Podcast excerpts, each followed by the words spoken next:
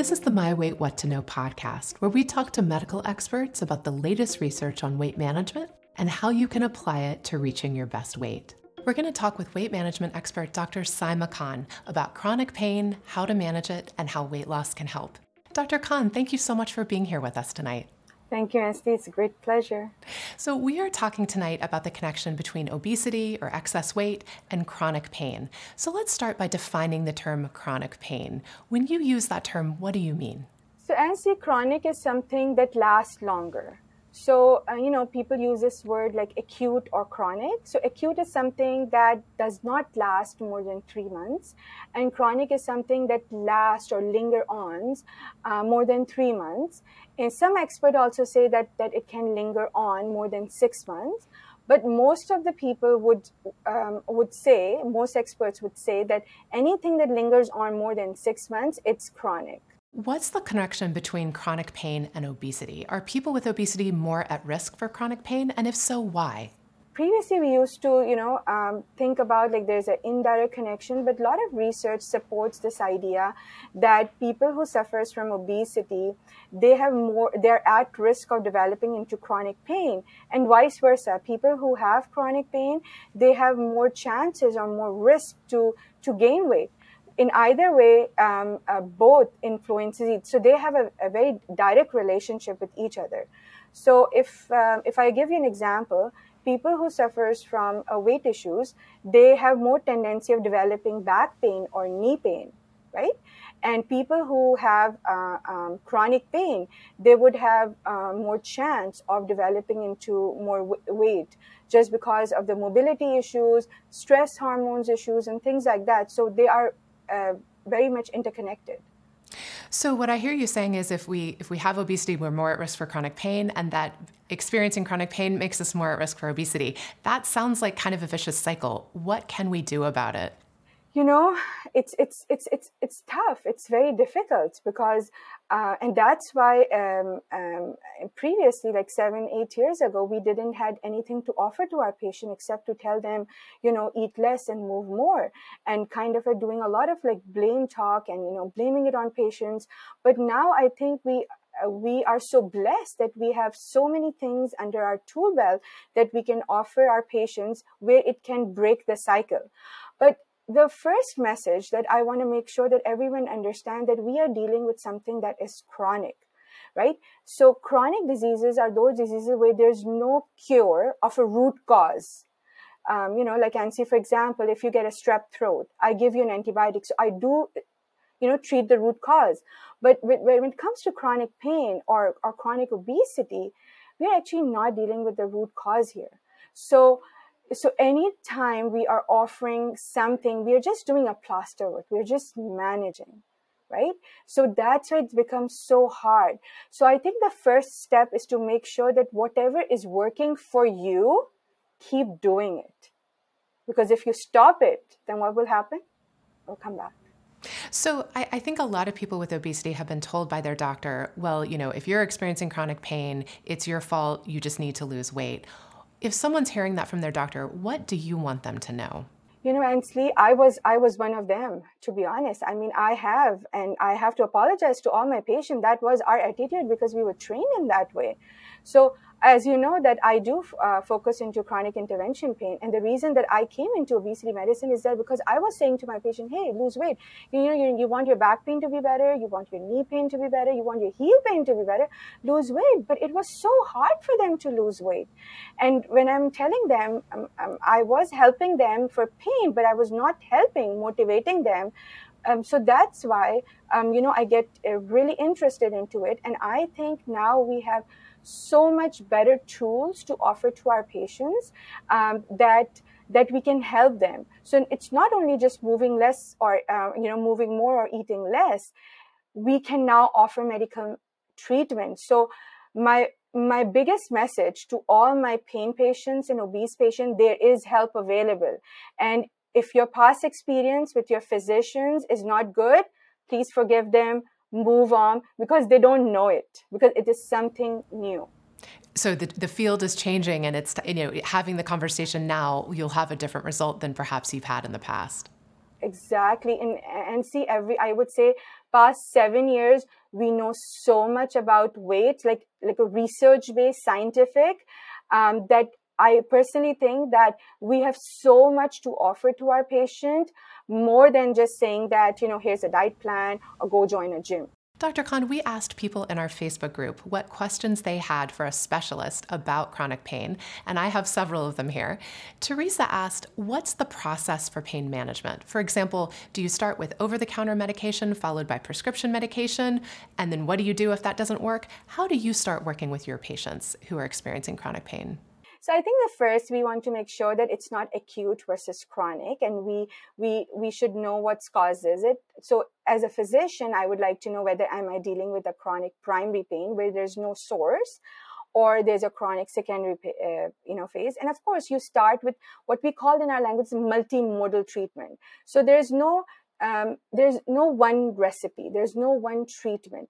Um, you know, I just tell my patients, like I am like a waiter to you. So you come to my restaurant and I am giving a menu of services, you know, so I have medications, I have interventions, I have, you know, my other colleagues like allied health professional, massage, cryo, physio, and even small things like postures, vitamins, meditation, anything and everything that works for you, keep doing it. The key thing, Anstey, is that we are not dealing with the root cause as i told you. So anything that works for you keep doing it.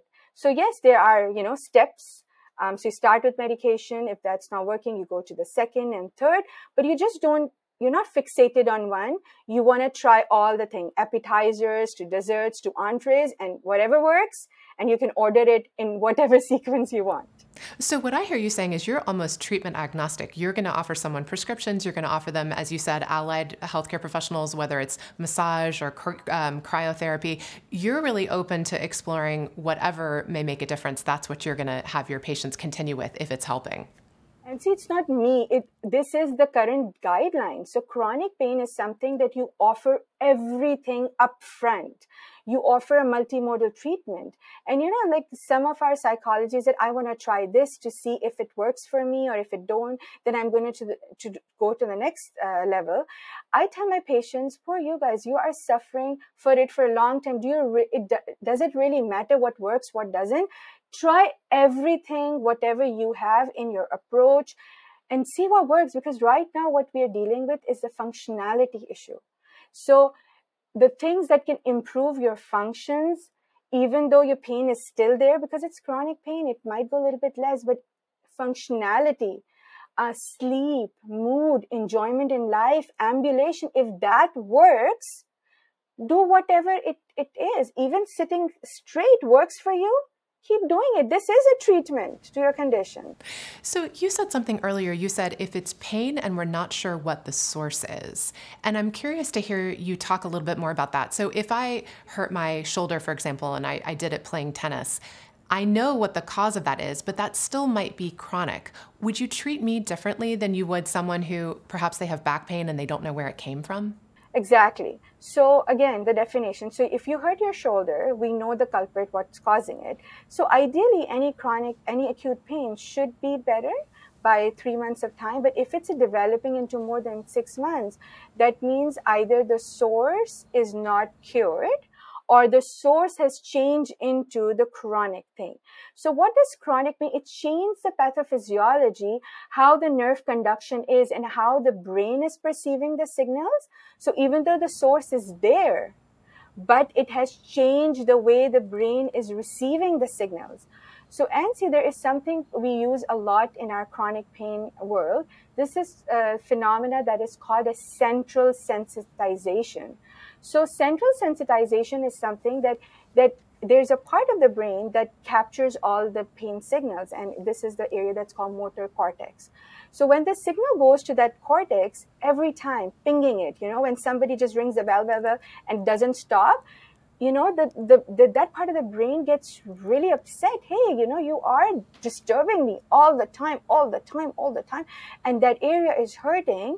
So what that part does, Anstey, it just makes like it's it's it's get it's it's it's really get angry and it sends a signal that i'm going to make you hurt everywhere poof right so everything around that shoulder would get sensitized. So not only that particular area will hurt, this all area will hurt, the whole arm will hurt because of the phenomena of central sensitization.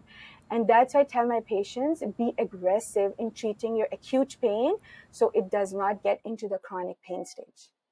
So, Henriette in our group asked, I would like to know how successful PRP is in the treatment of Achilles tendon slash heel pain. I'm told by my endocrinologist I need to keep moving, but when each step hurts, it's not easy. That's really mm-hmm. tough. What would you say to Henriette? I think Henry, that's a great question. That means you're doing your homework. Um, I think there uh, there's two things. First, so heel pain can be due to Achilles tendon, or heel pain can be due to plantar fasciitis. So that is important to know what is the source of the heel pain because we have a different, I would say, research on it. So PRP does give significant good results for heel pain due to plantar fasciitis, but I don't think so. We have enough evidence with the heel pain due to Achilles tendon right? But again, if it works for you, who cares about the research, right? So, but I think if you can afford it, try it out because we know how PRP works and how it helps, um, you know, building of the tendons. But as such, research with Achilles tendons, we don't have much um, good evidence for that. So, Andrea says, I would like to know how often stress or anxiety is found to be the cause of chronic long term pain. Great question from Andrea. Andrea, thank you for asking. So, in our pain world, we call it a triad. So, triad means that you have chronic pain, mood problem, anxiety and depression, and sleep. And now, in the middle, you put obesity. So, so, so, so they are interrelated, and it's not that it's unidirection. It can be bidirectional. Anything can tick off anything. So, I would say that they are very much directly and indirectly related with each other. Anxiety can provoke pain. Pain can provoke anxiety. It's a vicious cycle, unfortunately. And believe me, all these four conditions that I mentioned, they are chronic. So, does um, seeking help, either prescription medication for mood disorders or you know talk therapy, CBT, do you recommend those as well as part of someone's chronic pain treatment? Definitely. So in multimodal treatment, the two things that I tell my patients, and I do work with their sleep, and I also work with their pain and, um, and with their mood. Um, there's a lot of like um, chronic based, you know, mindful based meditation for chronic based. There's a lot of workshops that your local municipality or other peoples can offer you the main thing with any chronic disease NC is, is acceptance and acknowledgement. The more you're accepting to a condition, the more help you can seek. And that is where the key thing lies asking for help. Because, you know, we don't want to disturb our loved ones. We don't want to go for help. Plus, we don't know if the help exists. And believe me, my dear, help is there. That is really good news for our audience to hear. So, if you're experiencing chronic pain, there are lots of resources out there that can really make a big difference. Speaking of those resources, Peggy asks how to help the pain without so many drugs. Tell us um, what the options are for treating pain without necessarily relying exclusively on medication. Great question, Peggy. And, and, and that's what we really don't want to push in chronic pain patients is medication. So again, you have lots of things in your menu. So we call it like non-med, non-med approach or non-pharmacological approach. I think the first thing is, is the first message to all my pain patient is that whatever your weight is, just maintain your weight. This is the key thing. So thinking about weight loss, I think it's an unrealistic goal. So whatever the life stage you are at and you develop a chronic pain, see what your weight is and, and so weight maintenance is the key thing because it will not aggravate subsequent cycle. The second thing is any small thing that helps. Um, you know, making sure that you are nutritionally equipped, your vitamin D, B12, your thyroid, um, are you taking enough um, um, supplements? Are you uh, uh, nutritionally deficient? Or are your levels are optimal? So this is something you want to discuss with your doctor. The other most important thing, because you know vitamin D deficiency and C is is one of the culprit for chronic pain, and people who just get that treatment. Um, and I just want to uh, clarify that I am talking about treatment. So it's not the over the counter doses I'm talking about. So you get your vitamin D checked, you see if you're deficient, you get a treatment prescription and make sure your vitamin D level is adequate. And then you maintain through the over the counter um, supplements. So this is the key people who would get numbness and tingling, uh, B12, B6 deficiency as bit, making sure that's adequate.